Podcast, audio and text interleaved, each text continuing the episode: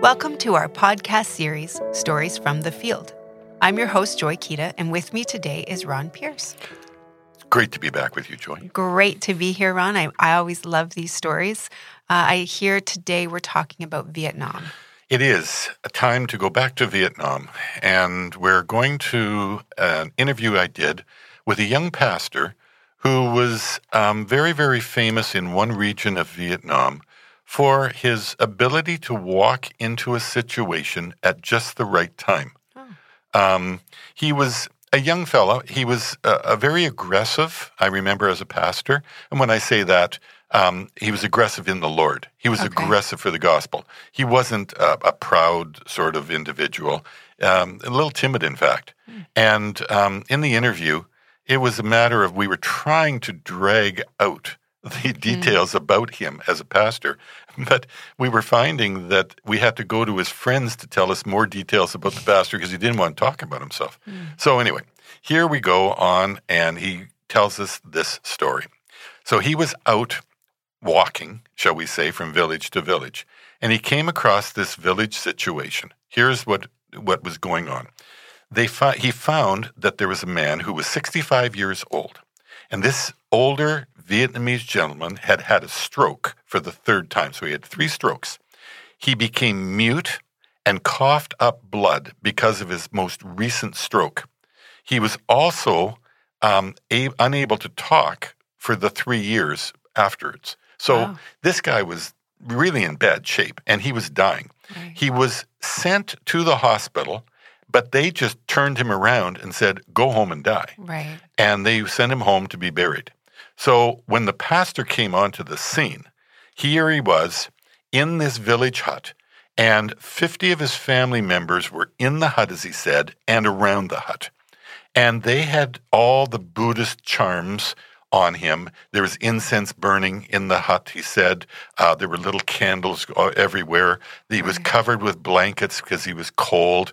And they put all these charms on the blankets to um, um, sort of ward off maybe the evil spirits. So, do you think they you were know. there waiting for him to die? Oh yeah. Okay. Oh, this was the death. Oh, okay. This was the yeah. death knell. This was right. the the last rites. Mm-hmm. I don't even know what you would call it. But here he was in this situation, and it happened, it happened that the pastor came through the village and he was pointed over to what was going on with the 50 people in and around this hut. Mm. So guy just marches in as a Christian he and he walks. looks at him and uh, marches over and says, what, what's, what's happening? And um, he, he, they said, well, our, our father, our uncle, mm-hmm. or whatever it is, he's dying right now. And they told him a story. And he says, well, can I pray for him? So they sort of said, yes. Just so, go ahead. So he goes in and he says he touched the older gentleman's hand, put his hand on his hand. And then he starts to, um, to starts to pray for him. And the man all of a sudden started to show some signs of renewed life. So he told everybody, he says, take off all this junk. The pastor told told okay. told the people take this junk off. So they took the blanket off, they took the charms off, they got rid of the incense and everything like that right. because he was showing signs just by touching his hand and praying for him just a little bit of becoming healthy again. Wow. So here he is and he starts to pray for him and they took everything off of all this other paraphernalia. Then he just started to get better and better and better all the time. Well, I guess the whole village at this point had gathered round. crowding into And they were all crowding into the area and everything like that.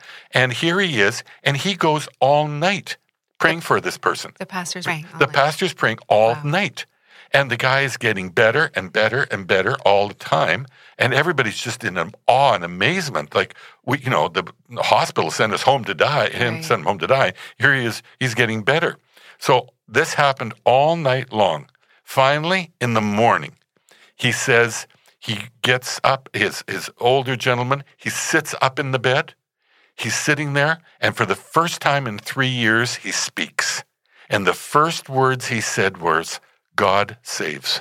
Wow. God, in other words, God wow. is saved him, has saved him.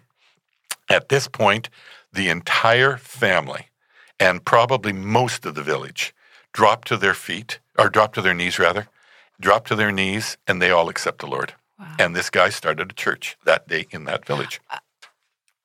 Uh, that's a really interesting, amazing story because I'm thinking he just walked right in. Mhm. What's going on here? You know, my father's dying. And then he just started praying. I wonder if the family were too stunned to say, no, you can't pray. They just thought, Yeah, and the, I- would say so. yeah. I would say there's probably two factors. One is the fact that he just boldly went in with grace and, and, and kindness. Mm-hmm. Right. He said, May I? He didn't just walk in and start praying. Right. He asked permission. okay. And they said, Yes. right. And um, so, surprise, surprise. Well, and another part of it, well, what harm can he do? The guy's dying. Yeah. Like, there's no other place to turn. They were just waiting for the guy to die and honor him, take him, bury him, etc. So, why not?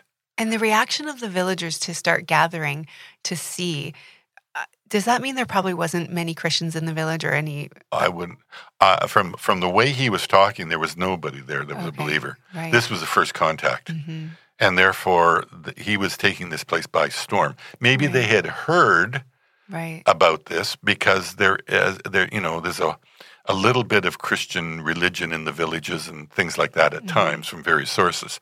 But this would be the first time they came across a power encounter with God. A power encounter with God. Yes. In That's other words, um, they they know the power of Satan. They know the power of darkness. They know the power and various spiritual forces, but they don't have a real power encounter with a God that loves them. Mm. And this is the first time probably they had ever seen somebody and being prayed for. And now get this in the name of Jesus. Hmm.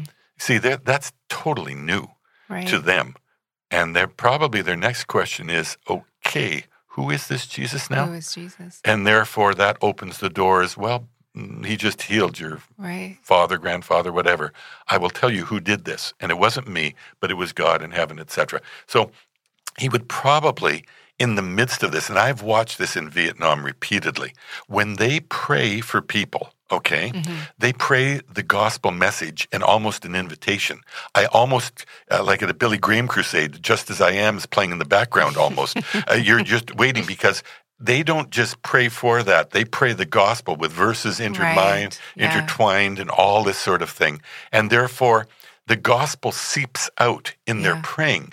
So much so that I am positive that throughout the night, he Yeah. explained who Jesus was in the midst of the praying. And I can just imagine the family members saying, "Keep going, keep going, keep Oh, yes. praying." It Oh, would yeah. have been just Oh, yeah. fascinating. Well, he's getting br- better and better Yeah. and better.